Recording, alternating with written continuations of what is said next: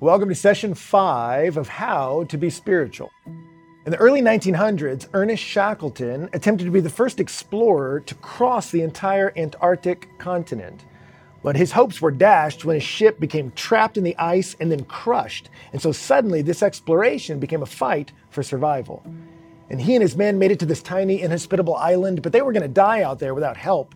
And so a few of them got into this little raft and tried a last ditch effort to paddle hundreds of miles to a whaling station where they could get help. But it was slow going, maybe a mile uh, every half hour. There was no way they could make it by their own power.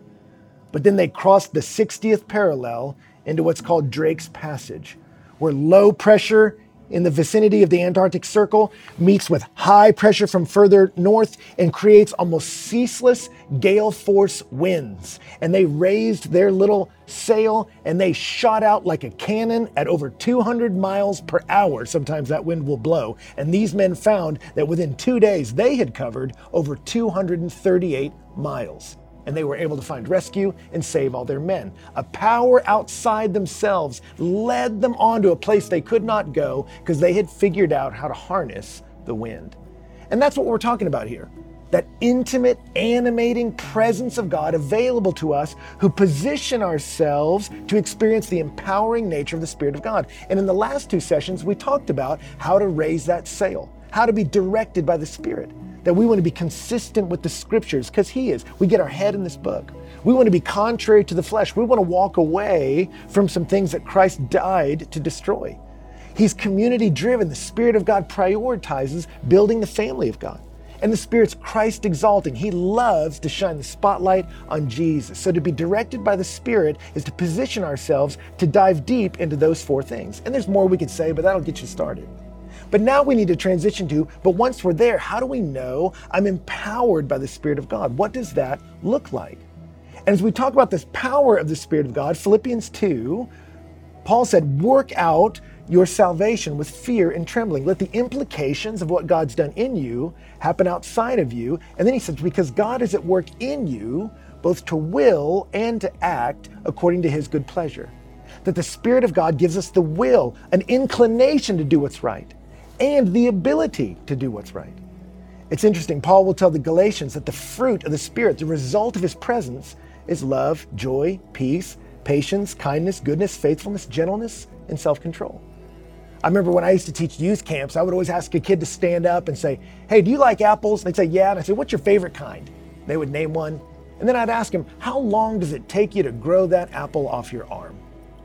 They would look at me confused. And finally, I'd say, What's the matter? You can't? You like the chlorophyll? Yeah, you can't grow an apple. So what happens if you want one? You have to go to an apple tree.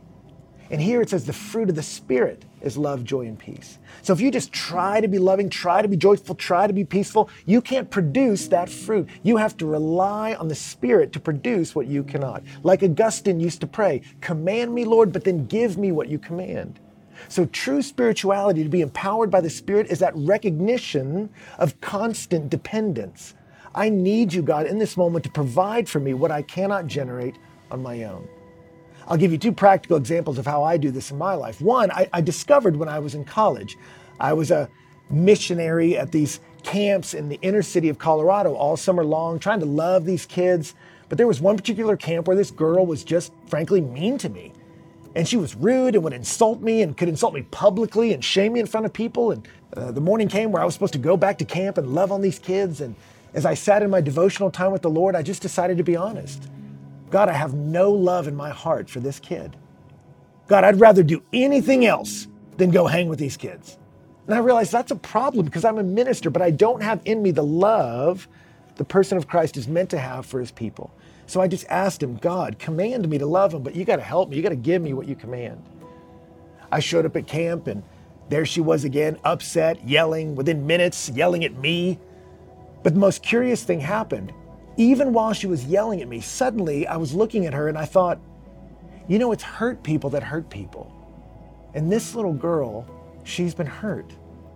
And I started to get in my mind a picture of, of what a little girl is supposed to be happy, joyful, knowing that she's loved, and then having the capacity to love others. And I looked at her and I could almost see the ideal version of her and how far from it she was. And so I just began to pray earnestly for the grace of God to break into this sweet girl's heart. And I was begging God to move in her, and I was getting tear, tearing up and, and, and emotional, just asking God to bless her while she was still cursing me. She got kicked out of the camp later that week. But I remember before she left, she ran up and hugged me and said, You were the one that was nice to me. And it was in that moment I realized, wow, I didn't have that resource in me. God did what He said He would do. As I walked in dependence, He provided what I could not produce on my own. And that's what being empowered by the Spirit looks like. It looks like the humility to say, I need you. So for me now, whenever I'm meeting with people at church, I just say a quick breath prayer Oh Lord, help me love them. When I'm walking into a meeting, I say, Lord, will you give me your peace?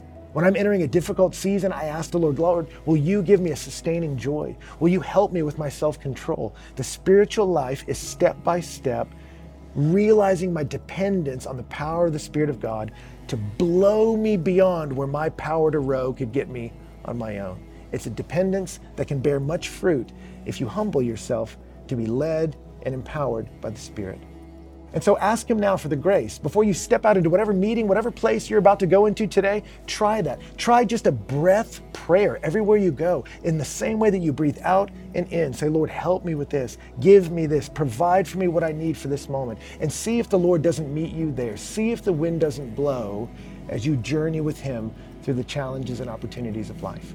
I'm cheering you on. I'll see you next time.